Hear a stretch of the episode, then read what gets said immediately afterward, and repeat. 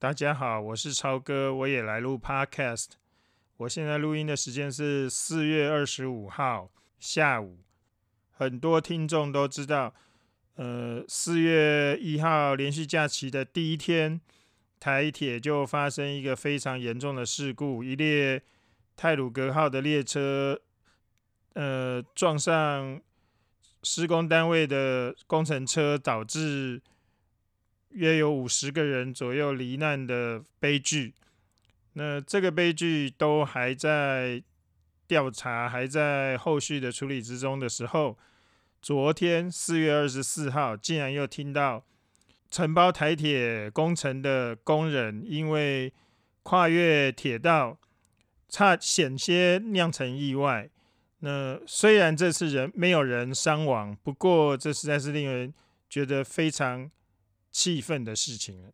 前一个重大事故才差二十几天，居然就有人马上，诶，还是一样忽略公安的事情，呃，就是该注意的事项，然后又会又差点酿出一件事情。虽然这是只是一个人跨越铁路，可能就是那位工那位工人会被撞死，但是这还是一个就是。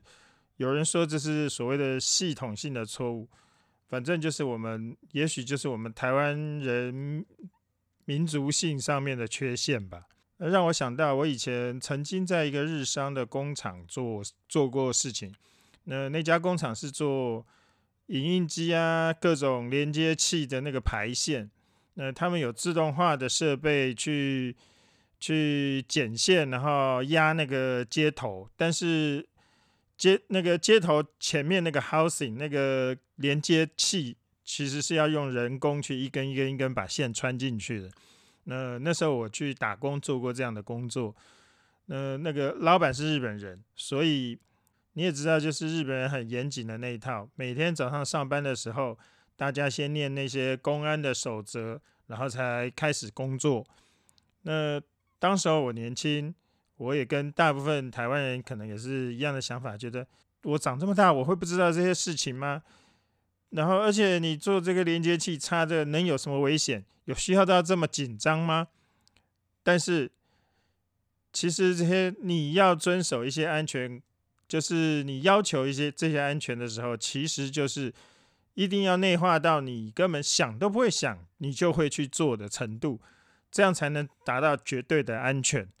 那事实上，我们台湾人很少愿意这样做，包括我，所以这是一个值值得检讨的地方。你即使在日本那个状况下，你都不能确保一定没有这些公安意外了，那何况是我们先天又比较散漫的个性，那当然就比较容易出事情。至于说这种状况要怎么改善呢？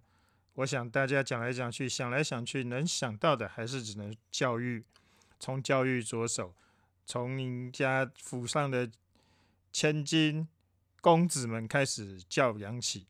那虽然这是一个最慢的方法，可是真正要有效提升大家的意识，才是比较好的方法。